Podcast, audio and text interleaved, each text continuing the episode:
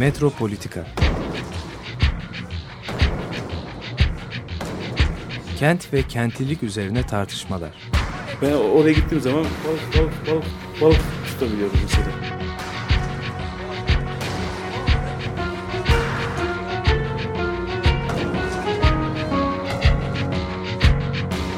Hazırlayıp sunanlar Aysin Türkmen, Korhan Gümüş ve Murat Güvenç. Takusu yok yani. kolay kolay boşaltamadılar. Yani elektrikçiler terk etmedi Perşembe Pazarı merkezini. Merhabalar değerli Açık Radyo dinleyicileri. Metropolitika'da e, sevgili Murat Güvenç ile ben Korhan Gümüş birlikteyiz. E, şimdi bugün ben ayağımın tozuyla geldim. E, Evet. Bir seri e, toplantılar oluyor. İlk önce Adana'da bir toplantı olmuştu. Şimdi dün Kayseri'de. E, bu seyahatler sırasında fark ettiğim bir şey var. İstanbul müthiş bir şekilde bu şehirleri etkiliyor. Yani bir tür rol model oluşturuyor. Hepsinde bir kentsel dönüşüm şeyi var. Bir taraftan da İstanbul'a dönüp baktığım zaman hani Fikirtepe projesi tam bir şeye dönüştü. Yani neredeyse yönetimin başına bela olacak hale geldi. Tarlabaşı projesi neredeyse çökmüş vaziyette. Fenerbalat projesinden artık kimse söz etmiyor. Sulukule projesi tam bir felaket oldu. Yani şimdi nerede İstanbul'da başarılı bir iş oldu da hani bu model olarak çok başarılı bulunuyor. Neredeyse uluslararası şeye taşınmaya çalışılıyor diye. İçimden bunlar geçti. Yani uçakta gelirken e, düşündüm. Yani bu model sürekli tekrarlanıyor. Aynı bu şehirdeki hayvancıkların hani hayırsız adaya sürülmesi İttihat ve Terakki zamanında 1909'dan başlayarak uzun sürede devam etmiş bu. Bu sabahki programda da vardı. Ve bugün belediye gene aynı köktenci yaklaşımla sürekli yani köpekler işte zehirleme yöntemi mesela en klasik yöntemlerden biri buydu. Habitat sırasında yabancı konuklar gelecek aman şehrimiz temiz gözüksün diye bir taraftan kaldırımları cilalarken belediye kendi görevinin bu olduğunu düşünerek en önemli görevinin işte şehri dışarıdan gelenlere nasıl göstereceğimiz olduğunu düşünerek Misafirler ne der? hem misafirler ne der diye köpekleri zehirlemeye başlamıştı. Mesela bu yani inanılmaz bir paradoks var burada. Sürekli bilinçaltına ittiğimiz yani bir taraftan bu o, şehri nasıl düzenleyeceğini düşünen bir akılcılaştırma şeyi var. Modern planlama teknikleri var ve bunun kurumları var. Ee, askeri modernleşmeden devşirilmiş bu kurumlar. Öbür tarafta da yani bu senin aslında iktidarın yoktur. Sen o kadar iktidarına güvenme. Asıl iktidar bizde diyen bir de başka bir akıl daha var. Yani bu ikisi arasında gidip gelen ikisinin aslında bir koalisyonuyla oluşmuş bir şehir yönetimi var. Sürekli bilinçaltına ittiğini söyleyebiliriz meseleleri ve bir türlü konuşmaya. Mesela bunlardan biri Şimdi ben uydu görüntülerine baktım. Hani karşılaştırdığım zaman şu İstanbul'un planlarının yapıldığı dönem yani karşılaştırdığım dönem sadece İstanbul'un e, bundan sonra anayasası olacak master planının yapıldığı çevre düzeni planı yapıldığı dönemde İstanbul'da yeşil alan kalmamış neredeyse. Yani yarısı falan gitmiş. O bütün mücadele ettiğimiz 90'lı yıllarda korumaya çalıştığımız kuzeydeki şeylerin içine daha köprü yapılmadan o bir dolu yapı, e, yapılaşma alanı birbiriyle bütünleşmiş. Sahiller yapılaşma dışı olacak olan yerler bütünüyle inşaata açılmış. Her taraf kazı halinde. Yani dolayısıyla yani tamam bu planlama şeyi faaliyeti çok güzel. Sembolik bir faaliyet olan ama arkasındaki şeyle ilişkisi şehrin şeyine pek de tekabül etmiyor. O zaman nerede bir aksı, aksama var? Neler aksıyor? Bu şeyde süreklilikler var, aksamalar var. Yani bir taraftan da vazgeçmediğimiz süreklilik halinde olan kurumları var bu yönetim sürecinin. Yani şehri yönetme becerisinin. Şimdi Kanal İstanbul tekrar gündeme geldi. Hani biz bir ara unutulur falan diye herhalde umuyordu insanlar. E, çünkü epey bir karşı çıkış oldu, epey bir mantığıyla ilgili sorunlar ortaya döküldü. Hiç öyle değilmiş. Projenin bir ihale edildiği anlaşılıyor. Nasıl ihale edildiği belli değil. Bu yap işlet ya da işte yap yöntemi aslında biliyorsun ihale dışı. Finansmanını kendin buluyorsun ve öneriyorsun. Evet de dedikleri anda ne bir plana ne bir şey işlemeye gerek yok. Sonradan e, ilk önce proje geliştiriliyor sonra plana Bu işletiliyor. birazcık şeye benzemiyor mu? Yani mesela Osmanlı döneminin sonundaki hani imtiyazla iş yapma. Evet birisinin aklına bir fikir geliyor. Evet, Gidiyor mesela paşalardan birini buluyor. Paşa Aynen. da ortak oluyor o işe. Ondan ayarlandı. sonra sultana gidiyorlar. İzin Ya- alınıyor, izin alınıyor. Bir şey müsaadeye mazhar olunduğu zaman o zaman Evet. Yani bu şehirde aslında ne- güzel şeyler olmuş. Mesela deniz ulaşımı, işte metro, tünel diyelim, hava gazı dağıtımı, su dağıtımı aslında dediğin gibi olmuş. Yani bunlar hep birilerinin e, gelip şehirde yatırımcıların fikirleri gelmiş. evet sultana önermişler, yapmışlar. E şimdi bunlardan pek fark yok. Biz ama bu sefer iktidarın projesi gibi algılıyoruz. Yani bunları sanki iktidar yapıyormuş gibi algılıyoruz. Halbuki bunlar piyasa ve finansman piyasalarında şey bulan, arkasında destekçi bulan fikirler. Bir koalisyon yaratan. Evet bu mesela bu proje Kanal İstanbul projesi aslında sadece bir kanal açmaktan ibaret değil. Yani nasıl üçüncü köprü sadece bir ulaşım projesinden ibaret Hiç, değilse. hiç, hiçbir şehir projesi onu onu konuşuruz belki. Kendisinden ibaret değildir. Bu birinci belki e, şeyimizde yani metropolitika e, metropolitika programının e, şeylerinden Mottosu e, olarak. mottosu olarak eskiden mesela Hürriyet gazetesinin altında bir şey yazardı. Hürriyet hani Türkiye Türklerindir filan gibi bir şey Logosun, var evet. altına. Yani bizim de bu şeyimiz için e, metropolitika için yani bu şehir projelerini yani hiçbir projeyi kendi sınırları içinde değerlendirmemek gerekir. Yani hiç hiçbir hiçbir şehir projesi kendinden ibaret değildir gibi bir e, motto geliştirmeliyiz. Bunu belki dinleyicilerimiz de bize yardımcı olurlar. Yani e, bu, bu meseleleri göreceğiz ve bu, bunu böyle olduğunu anladığımız zaman belki bu şehirdeki politika meselesini biraz daha iyi e, Evet. okuyabileceğiz. Saskia Sassen de bunu söylemişti. İstanbul'a geldiği zaman 2011 yılında e, projeler bundan ibaret değildir. Yani ulaşım projesi ulaşım projesine ibaret Değil. değildir. Hem onu yaparken hem de karşı çıkarken üçüncü köprüye mesela. Ha, evet, başka bunu bir- üçü- sadece bir ulaşım projesi olarak. Düşünmemek lazım. Evet. Evet. Şimdi bu tabii e, Önemli. uzmanlar hariç herkes bunun farkında zannedersen. bir tek uzmanlar onu ulaşım projesi olarak Bunun dersini görüyor. verenler. Evet. Şey e, a- akademiya ya bir e, şeyin e, nasıl diyelim edebiyatçıların akademik edebiyat hocalarına e, yönelik bir böyle nasıl diyelim birazcık da e, ağır bir eleştirisi vardır. Yani edebiyatı bilen bunu yapar. Tam başaramayan da öğretir derlerdi. hani galiba birazcık akademiyamızda da böyle bir şeyimiz var yani. Çuvaldızı kendime ba- batırma pahasına söylüyorum. Yani. Aslında e, rol ayrımı yapılırsa şairlerle işte mimarlar arasında falan e, aslında çok büyük bir fark yok. Yani sonuçta hayal kuruyorlar. Fakat e, şairler ne yapsalar bunun şiir olduğunu farkındalar yaptıkları işin. Sorun bence plancılarda mimar onlar biraz bu işin içine kendilerini çok kaptırıyorlar ve gerçekten şehirle Evet. uğraştıklarını zannediyorlar. Ve şehri kurduklarını zannet. zannediyorlar. Halbuki onun arkasındaki de sembolik bir faaliyet. Yani onun arkasındaki eşya değil.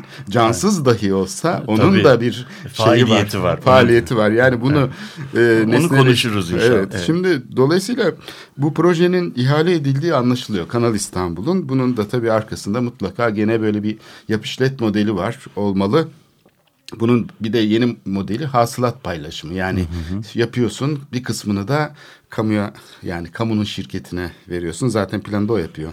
Bu yapı, yap işlet devletle hasılat paylaşımı arasındaki fark şurada geliyor. Yap işlet devlette işlettiğin zaman devlete hiçbir yani işletme süresi e, sırasında devlete bir kuruş Borcun gibi olmuyor. Ama bunda getirisi başta de olmuyor. paylaşıyorsun. Hayır bu hasılat paylaşımında nakit akış- akışına da destek oluyor. Yani hasılat geldikçe kısmen ödüyorsun. Yani bu şekilde e, nakit akışına destekli bir model. Yani daha esnek bir model. Evet riski de yok galiba Tabii fazla. yani bu şekilde geldiği kadar aldığı kadar hani bu şekilde hani şeyde beraber işletiyorsun yani şey Evet. Aslında Osmanlı dönemindeki şeylere, modellere biraz Tabii, bakmak tabii, lazım. Bunu tabii çok. anlayabilmek için. Yani bunu da konuşuruz. Yani Vergi toplama tabii yöntemlerine falan bu, bakmak Bu çok lazım. öyle Osmanlı şehir idaresi öyle kolay bir şey değil. Adam 8 e, Osmanlı Nuri 8 cilt yazmış. O Mecelle-i Umur Belediye diye bir kitap var. Bunun içerisinde yani bugün bizim yanımızda olan modellerin pek çoğu zaten o dönem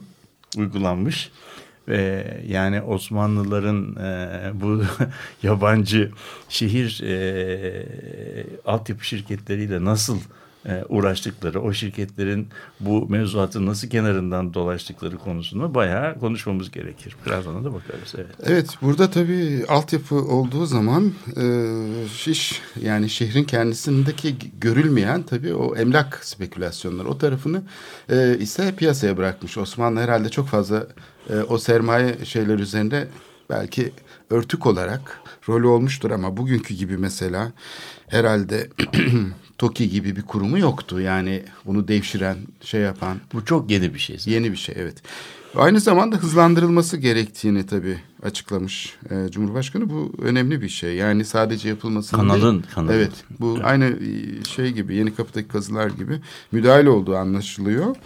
E, bu şeyin e, sonunda da yani bu hazırlanacak şey çalışma gene e, ait olduğu yere geri dönecekmiş. Yani e, nasıl İstanbul'u planladıysa işte BİMTAŞ, İMP oraya e, bu hazırlanan planlar yani şirketin hazırladığı bu planlar ona verilecekmiş. Tekrar aynı şekilde yani 2009'daki nasıl orada hazırlanan imar planları, İstanbul'un çevre düzeni planları, e, yönlendirici planları yapıldıysa bu da plan tadilatı olarak muazzam büyüklükte ölçekteki bir adeta bir şehir ölçeğinde çünkü e, çok büyük bir alanı kapsıyor plan tadilatı olarak onaylatılacakmış. Şimdi bu belki planlar neye göre hazırlanıyor? Şimdi bu da tabii haklı olarak bu soruyu soracaktır herkes. Mevcut olan şehrin anayasası olduğu söylenen plana göre mi bu e, alt planlar hazırlanıyor? Yani bu yeni uydu Yoksa. şehir. Yoksa bambaşka bir mantıkla Yani Evet. iş yapılıyor sonra plana mı işleniyor? Evet şimdi bu tabii bu soruyu bizim gibi saf olanlar soruyor. Onlar sormuyorlar. Bu planı hazırlayanlar ne yaptıklarını çok iyi biliyorlar. Dolayısıyla yani bir e, şey burada ciddi bir e, şeyle yani e, paradoksla karşı karşıyayız tabii. Yani bir plan yapma süreci var. Bir de ortaya çıkacak olan şimdiki bu Kanal İstanbul'un ortaya koyduğu yeni yerleşim alanları var. Ve bu şehrin tabii ki çok büyük bir şekilde emlak e, şeyini değiştirecek bir müdahaleden söz ediyoruz. Yani aslında kamu bundan önceki müdahalelerde mesela gece konuda yapılırken aslında bu bir müdahaledir. Yani görmezden geldi. Plan vardı gece konuda yapılmasına ses çıkarmadı. Ee, 80'li yıllardan sonra e, gece konuların apartman heh, apartmanlara dönüşmesi, affı meselesi gündeme geldi. Bir müdahaledir. O da bir müdahaledir aslında. Yani biz hep bunları serbest bırakma gibi zannediyoruz ama aflar en kökten müdahalelerdir. Çünkü o müdahalelerle aslında e, rejim kendi içinde şey yapmaktadır. Yani kendi sorunlarını telafi edecek e, şeyler geliştirmektedir. Perdeler, perdelemektedir sorunu. Dolayısıyla af e, gerçekleştirdi. Ondan sonra da işte bu yeni kamu mekanizmalarının devreye girdiği merkezi yönetimin bu defa kent toprakları üzerindeki şeyi ortaya çıktı. Zaten diğerlerinde o müdahalelerde siyasetçilerin şöyle bir şeyi vardı. Bu elde edilecek değeri e, paylaştırma rolü vardı. Paylaştırırken farklı aktörlere bırakıyordu o alanı. Bu sefer doğrudan doğruya kendisi ipleri eline alıyor ve kendi kontrolünde dağıtıyor. Şimdi bu çok önemli. Şimdi insanlar da bu yani işin içinde yer alan işte herkes aşağı yukarı yani bu değişimin içinde ne bileyim şimdi ben dünkü toplantıda da mesela belediyenin Kayseri Belediyesi'nin temsilcisi vardı. Hani yerinde dönüşüm yapacağız diyor mesela. Yerinde dönüşüm deyince işte biz ne yapacağız? İşte orada 1'e 2. İki misli konut şey yapınca yani iki misli verince e, insanlar hiçbir zarar görmeyecekler diyor. E, herkes diyor bundan memnun. Şimdi ben Kadıköy yakasındaki işte şeyleri Bağdat Caddesi çevresindeki şeylere bakıyorum. E, yani da insanlar memnun, memnun. memnun. Yani zarar görmüyorlar. Baksana ne güzel. Üstelik de e, öyle belediye gelip burayı kazıyacağım falan da demiyor. Tek tek müteahhitler geliyor. Gayet şey bir anlaşma yapılıyor. İnsani. İnsani gibi gözüken el sıkışılıyor ve ondan sonra bir bakıyorsun işte bir şey dikili veriyor. Şimdi burada o bedel kimden çıkıyor? Kim Mesele ödüyor? bu. Bu bunu kim ödüyor? Sanki yukarıdan böyle Hiçbir gökyüzü bedel yok. gökyüzünden şey alınıyor sanki bir pay alınıyor havadan falan ve hiç kimseye de bir zararı yok bu işin gibi gözüküyor. Tabii. Ve hiçbir kimseye de bir e, ve bu da e, bedelsiz oluyor. Bedelsiz. Bunun, bunun hiç kimse bunun bir bedelini ödemiyor. Müteahhit çalışıyor. insanlar çalışıyor. İş Bundan para veriyor. kazanıyor, iş veriyor. E, Evlerimizi yenileniyor. Evet. Bir apartmanlar daha güzel oluyor. Daha Malzeme sektörü, oluyor. sanayi gelişiyor. Apartmanlar belki daha sağlam yapıldığı düşünebiliyor. Evet, daha çok değer kazanıyor daha belki. kaliteli betonla dökülmüş Evet. oluyor filan yani. Evet. Şimdi bu müdahalenin yani bu aslında bir müdahale biçimi. Yani çünkü insanlar arasında gelir paylaşımını düzenleyen bir şey var burada. Fakat burada nedir bizim görmediğimiz? Çok ilginç bir şey bu. Yani e, şimdi bu dönüşüm herkesi mutlu ediyorsa, müteahhiti mutlu ediyor, kullanıcıyı mutlu ediyor, siyasi iktidarı mutlu ediyor ya çünkü bir başarı modeli var bunun arkasında. Herkes bu şeyse o bir, zaman bir tek bir tek bunu sorgulayan metropolitikadaki iki kişi. Biz hani ben de şunu iddia ediyorum. Hani sivrisinek rüya görürken insan sivrisinek keman sesi gibi telafi eder. Çünkü uyandırmaması için bilinç altında böyle bir mekanizma vardır. Bütün şey İşte, telafi. hayır, zaten ben de şey yaparsak yani her şey mükemmel sadece iki tane e, kişiyi ikna edememiş vaziyetteler değil mi? Bütün şehir çok bundan memnun. Yani inşaatçı memnun, nakliyeci memnun, e, konut sahibi memnun. Bir itiraz gözükmüyor. Yani şimdi şu an, Evet, vaziyette yani itirazı olan yok. İtirazı yok. Yani şeyde olsa duyardık. Evet. Peki Kanal İstanbul yapıldığında bu kadar yeni metrekare konut yapıldığında o zaman zenginlik iki misli mi oluyor? Ya bu basit matematik kuralı yani ilkokulda ya da basit bir bakkal dükkanındaki bir şey arz iki misline çıktığı anda daha fazla konut üretildiği anda burada tabii iş gücü piyasasında bir takım şeyler var gelişmeler olduğu Peki muhakkak. sence mesela Kanal İstanbul niye yapılıyor? Yani e, deklare edilmiş e, şeyi ne? E, gerekçesi ne? Hatırlıyor musun? Unut. Yani iki- Depremdi Hayır. değil mi? Hayır. Ee, Boğaz'daki güvenlik meselesi. Tabii. Tabii. Evet, çok kan- ciddi bir- şey. Yani oradan tankerler geçiyor. Bizim şehrimizin en mutenayi yeri Boğaz. Boğaz'ın etrafında bir sürü insanlar var. Çok büyük bir risk var. Ee, onun için tanker trafiğini insanların yaşamadığı bir yerden geçirelim ki Boğaz'ı şey olmaktan çıkaralım. Ama bu görünen e, Hayır, yani tabii görünen şey de- deprem gibi aynı. Tabii ama bu gö- yani deklare edilmiş gerekçe bu. Evet, görünen Şimdi gerekçe bu. Bir an için bu mantığı bu mantığı aynen e, geçerli kabul edelim. doğru yani Tamam, yerinde. tamam. Evet. Şimdi bunun Yalan buna, değil. buna, buna paralel bir kanal yapıyoruz. bu kanal Karadeniz'den şeye geçişi sağlayacak. Peki bu kanalın eğer etrafında yani eğer bir deniz kazası Boğaz'da Değil, olabiliyorsa kanalda hiç deniz kazası olmaz.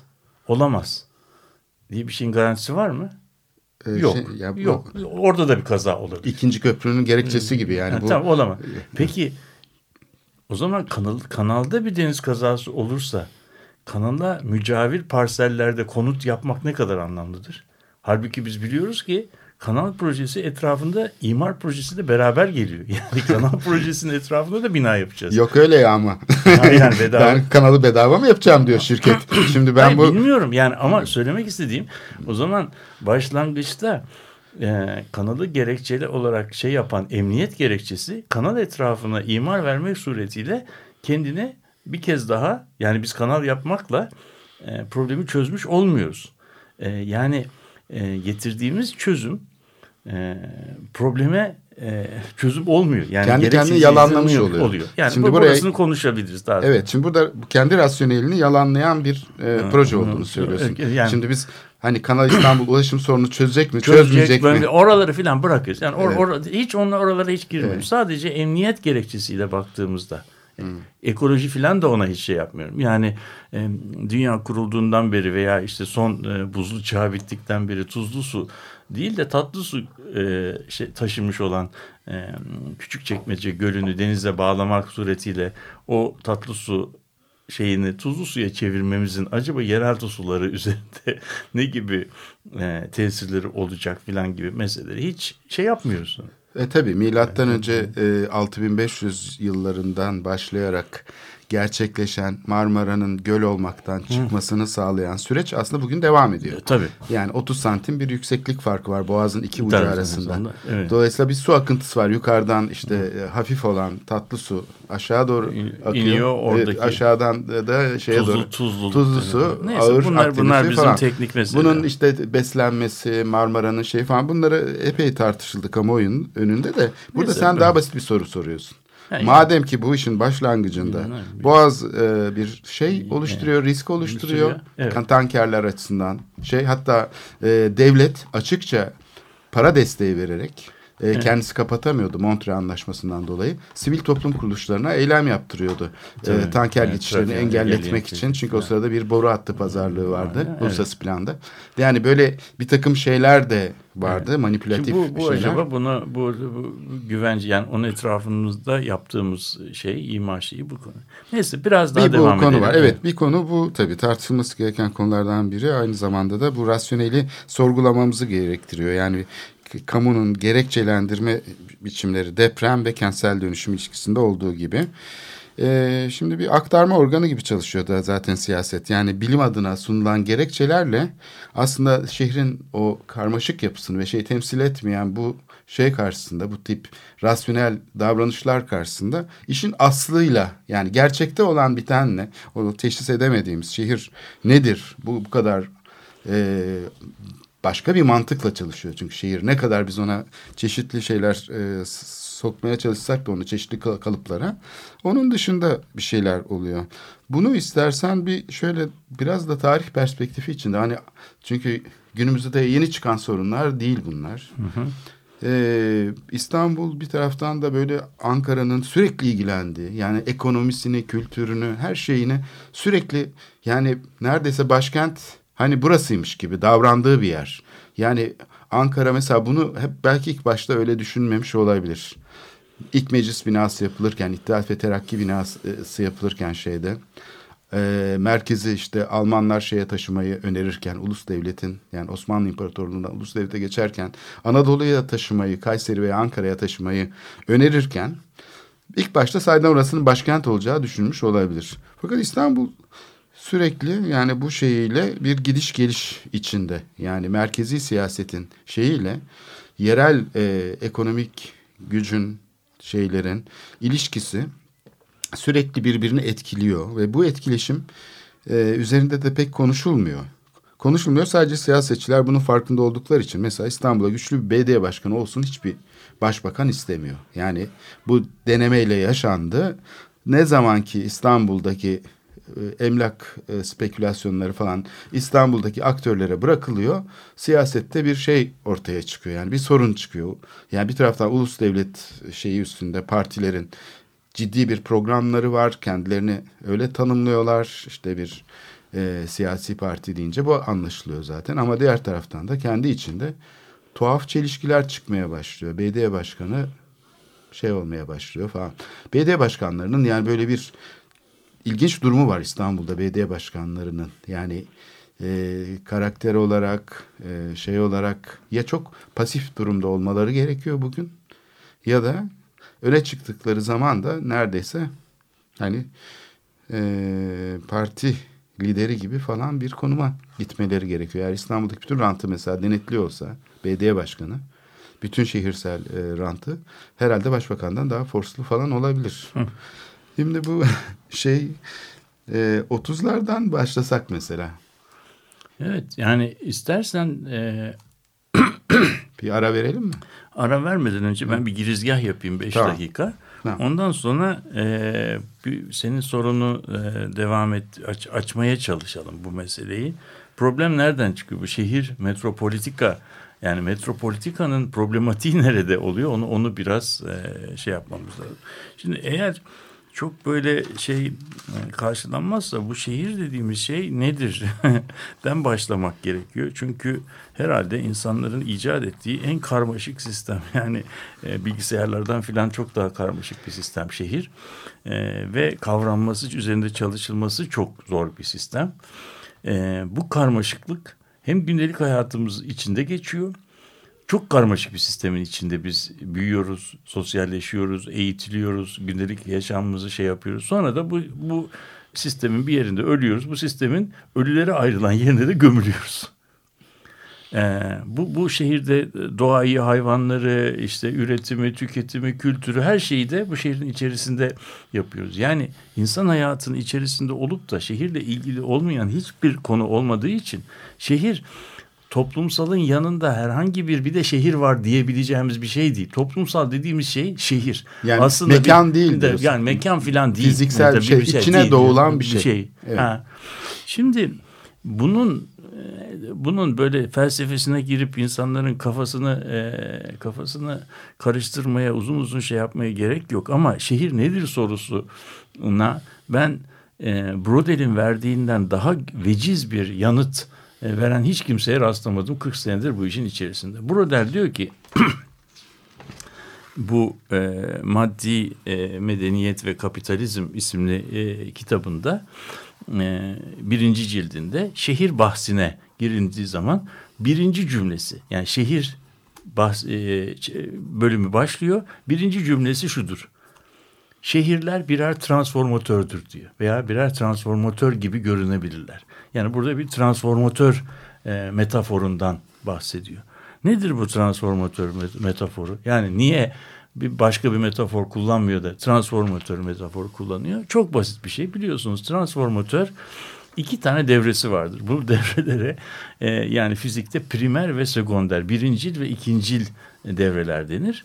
Bu devrelerden bir tanesi yüksek gerilimi geldiği yer. İkincisi de o gerilimin alçak e, gerilime düşürüldüğü yerdir.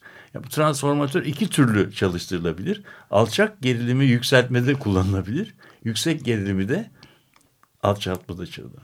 Niye bir transformatör me metaforu kullanıyor? Bu yüksek gerilim küresel bileşenini içeriyor. Yani şehrin dış dünya bağlantılarını içeriyor.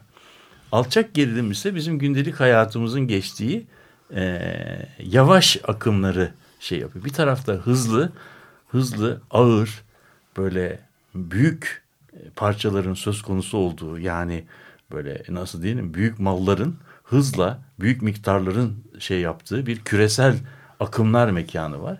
Bir de gündelik hayatımızın geçtiği küçük küçük parçaların söz konusu olduğu bir ticaret, e, etkileşim mekanı var. Bir tanesinde toptan ticaret, öbürüne de perakende ticaret. Yani. Bir tanesinde kamyonla alınan veya konteynerle alınan peynirler, öbürü de bizim bakkaldan aldığımız 220 gram e, beyaz peynir ticareti. Evet. Yani Petrol şey, fiyatlarındaki gibi, hareketlikle gibi, gibi.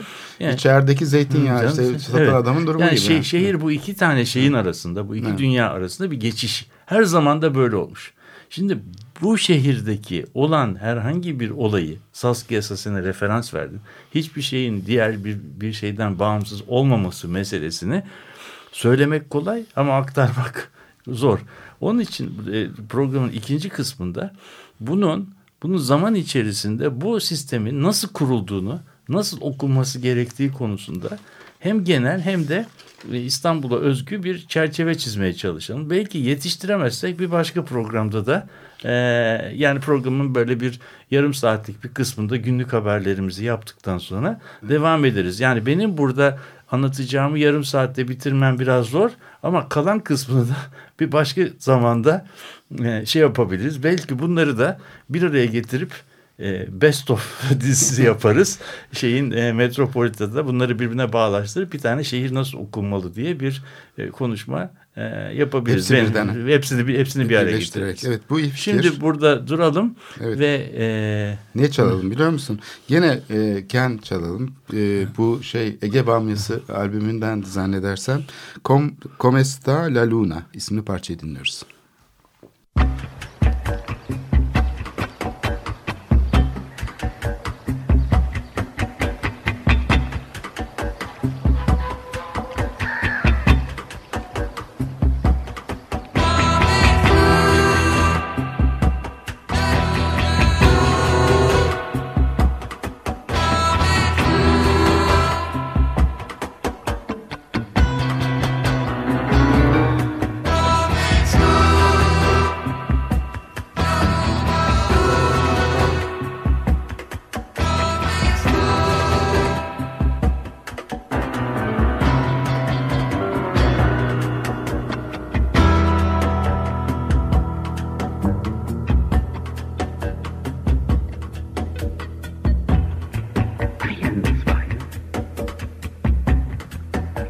season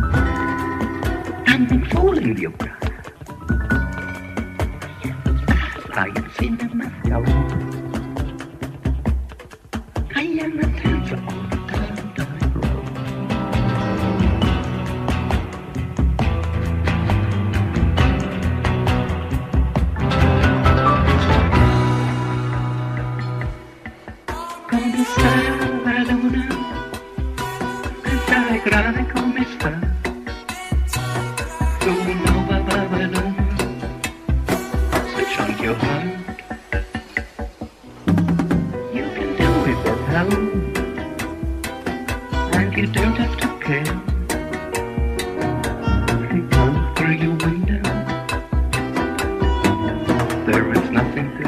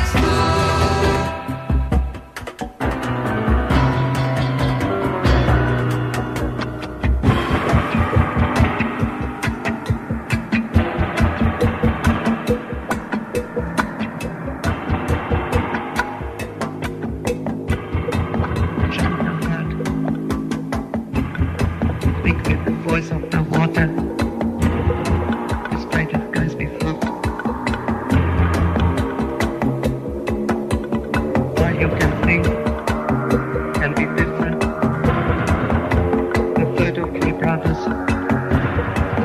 The king of the. Rain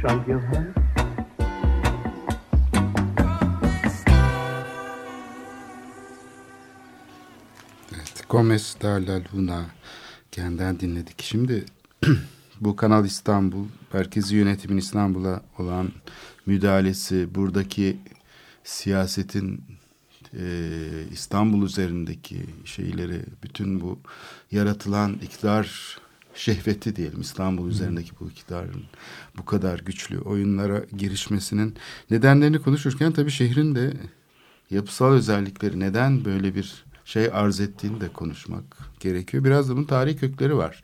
İstanbul'un bu hale gelmesinin Yani bir neden? çeşit böyle bir nasıl diyelim metodolojik parantez mi diyelim yani tarihsel ek mi diyelim bir şey diyelim yani bu şehir meselesine çünkü senin dünyaya get, e, gündeme gelen problemlerin hemen hemen tamamının bir tarihi var.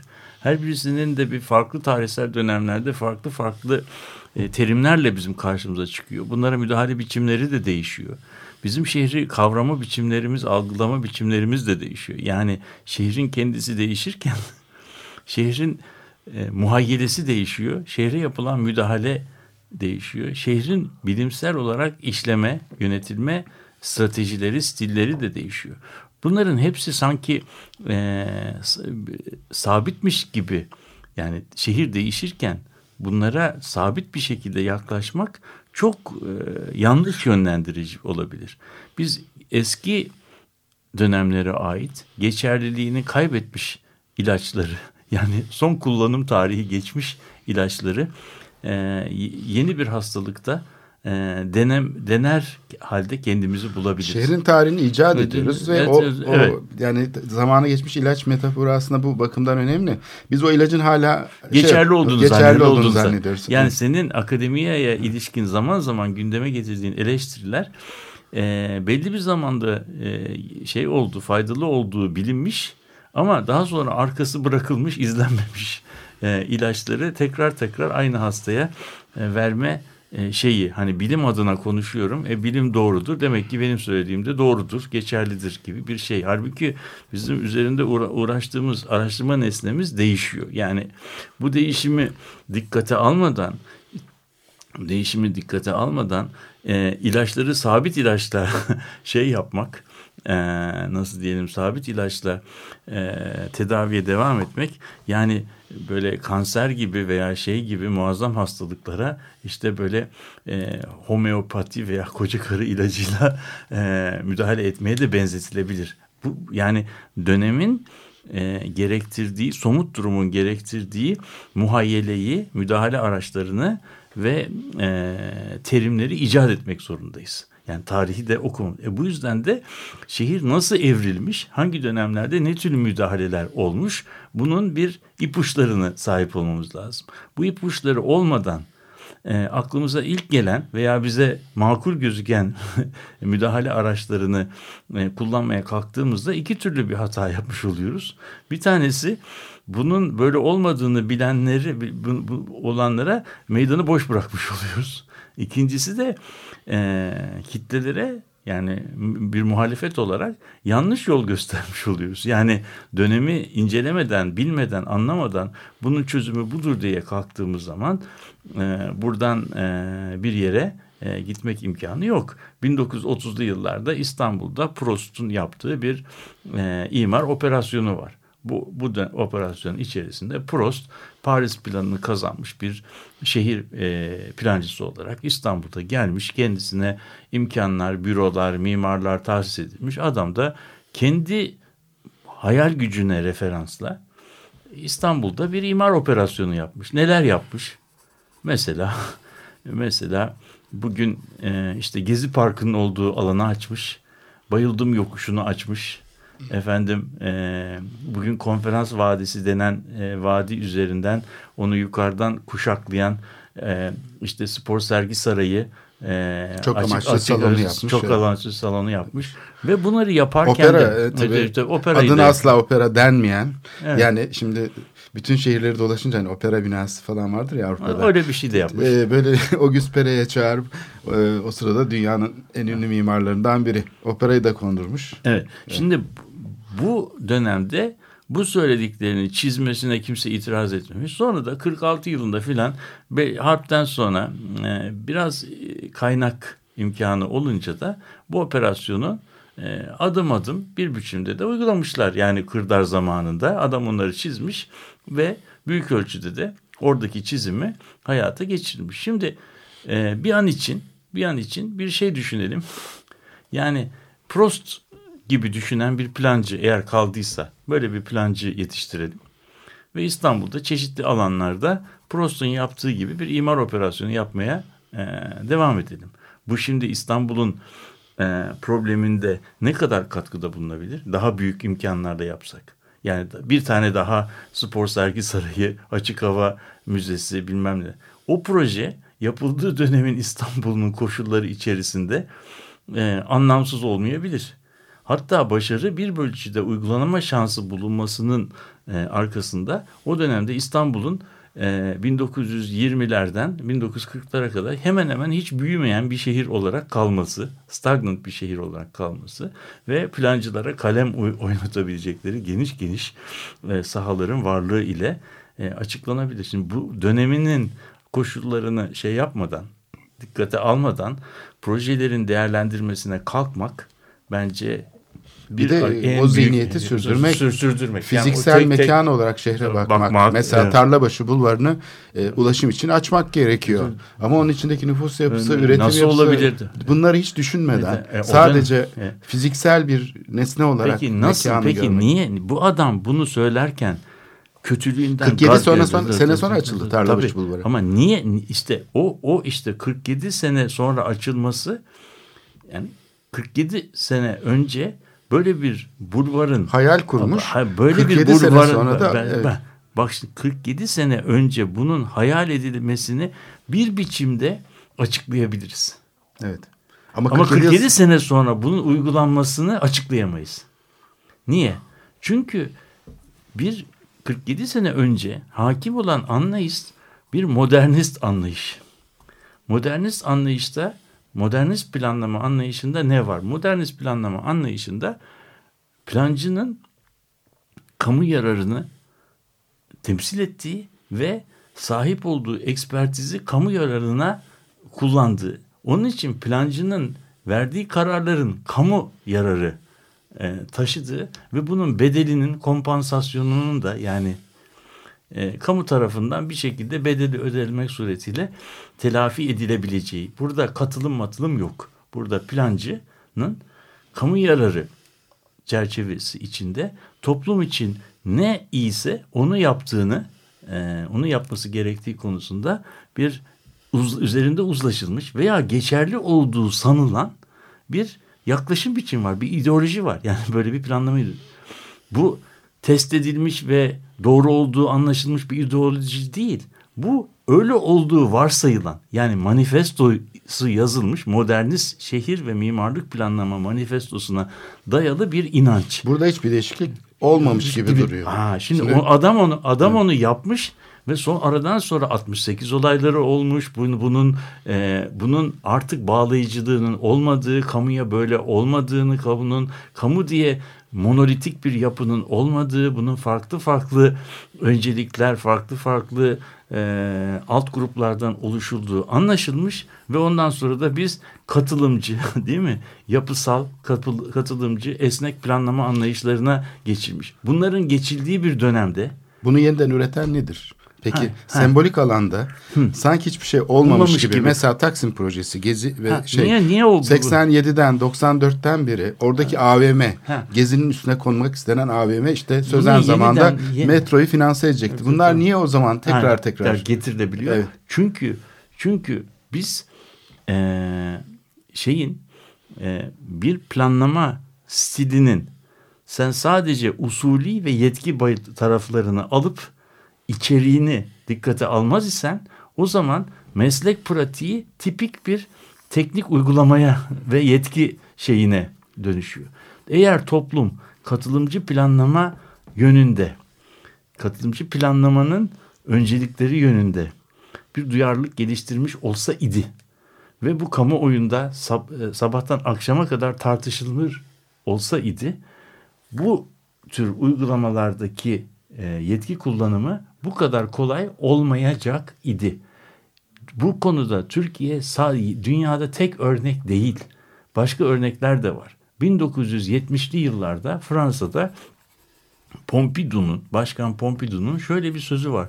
Diyor ki bir şey bir oto, e, otomobile yani şey e, otomobille şehir ilişkisinin tartışıldığı bir yerde e, elbette diyor e, elbette diyor otomobil şehre uyacak değil şehir otomobile uyacak diyor. Yani otomobilin gerektirdiği şey neyse ona e, bu ne demek? Şehrin otomobile uygun, uygun uydurulması ne demek? Mahallelerin yıkılması, oraya bulvarların açılması ve şehri otomobile uygun hale getirmek demek. Şehrin üzerine otomobil trafiğinin mantığı ne gerektiriyorsa onu yapmak demek. Bunun söylendiği tarih 1970'ler uygulandığı yerde Fransa.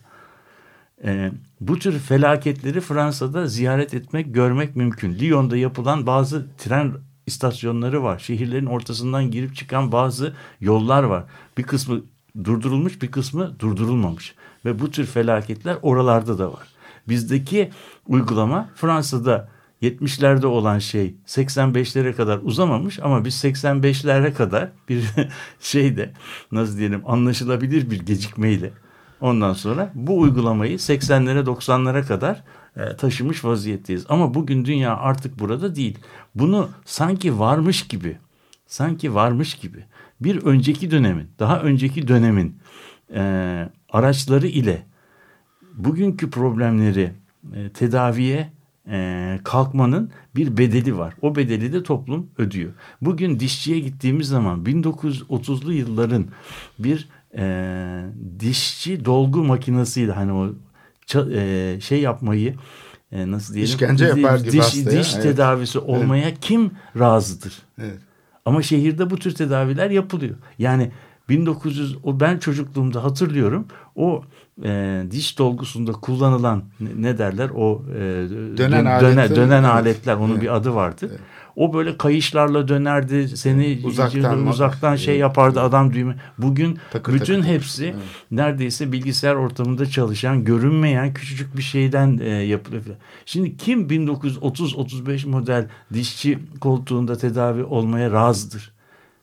Hiç kimse razı değil ama biz bazı müdahalelerde şehirlere 1935 model ve şeylerle e, araç araçlarla evet. araçlarla müdahale ediyoruz. Bunun da tabii bir yan etkileri oluyor. Bunu da e, çekiyoruz. Yani bunu yaşadığımız zamanda bunu yaşadığımız zamanda şehirde yani farklı dönemlere ait farklı dönemlere ait müdahale araçlarının kendilerinin geçerliliklerinin olmadığı alanlara taşınmaları. Yani son kullanım tarihleri geçtikten sonra tamamen farklı hastalıklarda son kullanım tarihleri geçmiş ve yanlış dozajda e, kullanımları şehirde inanılmaz bir problemlere sebep ol- oluyor ve bunu da bunu da toplum duyarlılık göstermediği sürece düzeltmenin imkanı bulunamıyor. Yani yeni bir burada Ali gitsin, Veli gitsin, gelsin tipindeki bir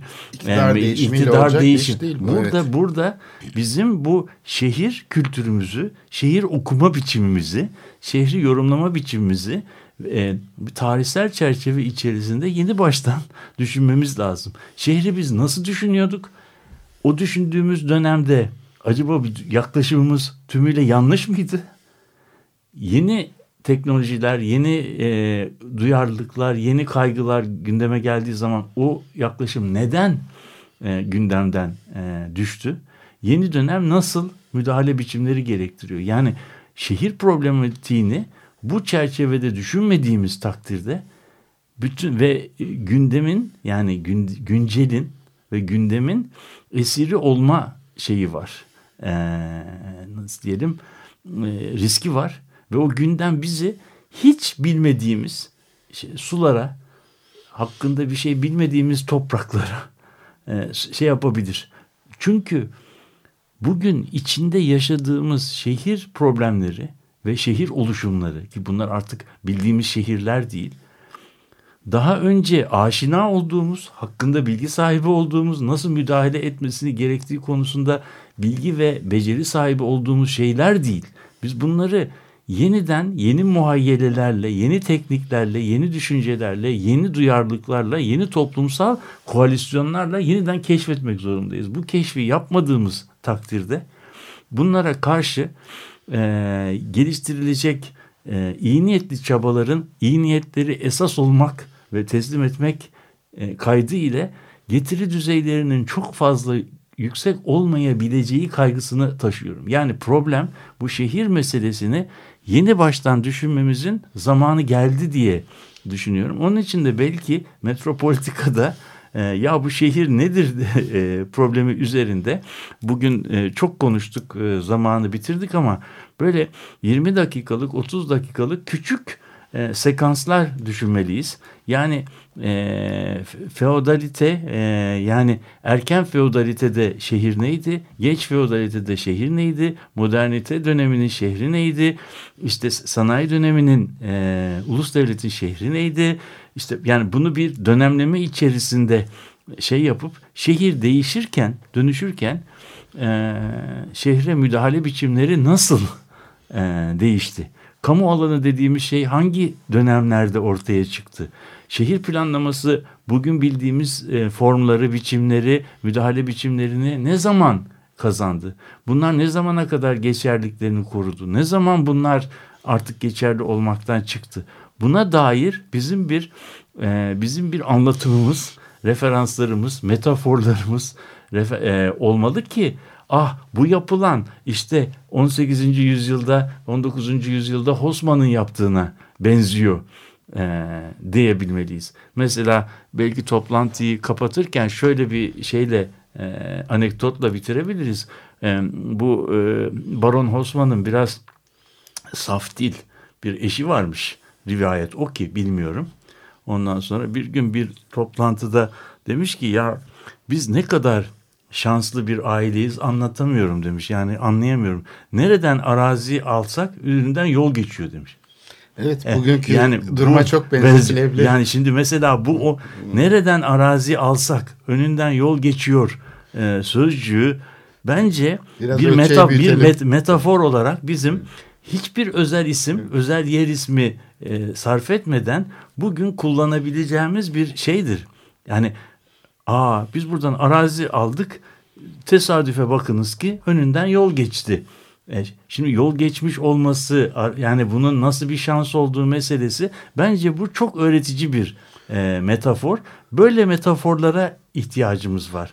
Yani ve böyle bir metaforlar geliştirirsek o zaman Saskia Sassen'in anlattığı yolları, köprüleri, tünelleri, e, rıhtımları, e, metroları e, şey gibi birer bayındırlık eseri, sanat yapısı olmaktan e, ötesine geçerek onların bu şehir bütünü içerisinde ne roller oynadığı, ne tür roller alındığını daha iyi okuyabiliriz. Yani böyle bir e, metropolitikanın belki 20 dakikalık, 30 dakikalık küçük sekanslara Evet, ihtiyacı var. bir şey evet. yapalım. Yani bunu Evet. nasıl örgütleyebiliriz bilmiyoruz ama belki kısa böyle sekanslar yapmalıyız. Yani bu eskiden nasıldı?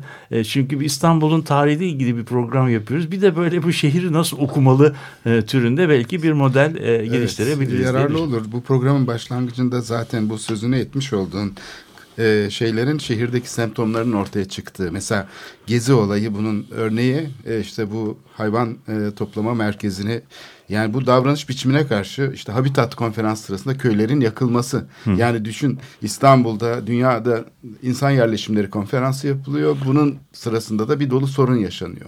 İşte deprem zamanı sivil toplum hareketinin ortaya çıkması. Yani birçok semptomu var. Bu yeni durumun, yeni siyasetin şehir üzerinde. Yalnız bunu eskisine tercüme eden, dönüştüren mekanizmalar var. Mesela bu Osman'ın değerli zevcesine verilecek cevap şu oluyor hep.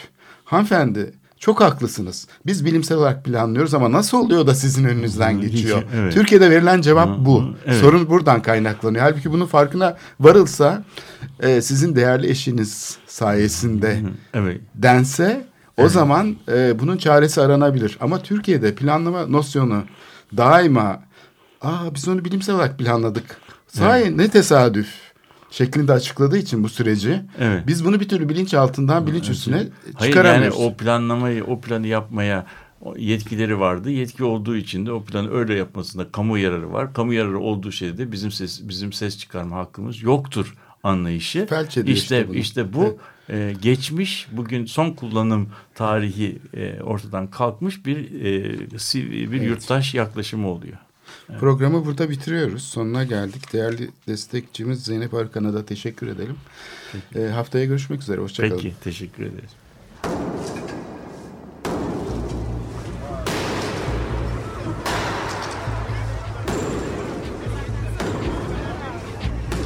Metropolitika Kent ve kentlilik üzerine tartışmalar. Ben oraya gittiğim zaman balık balık balık balık tutabiliyorum mesela.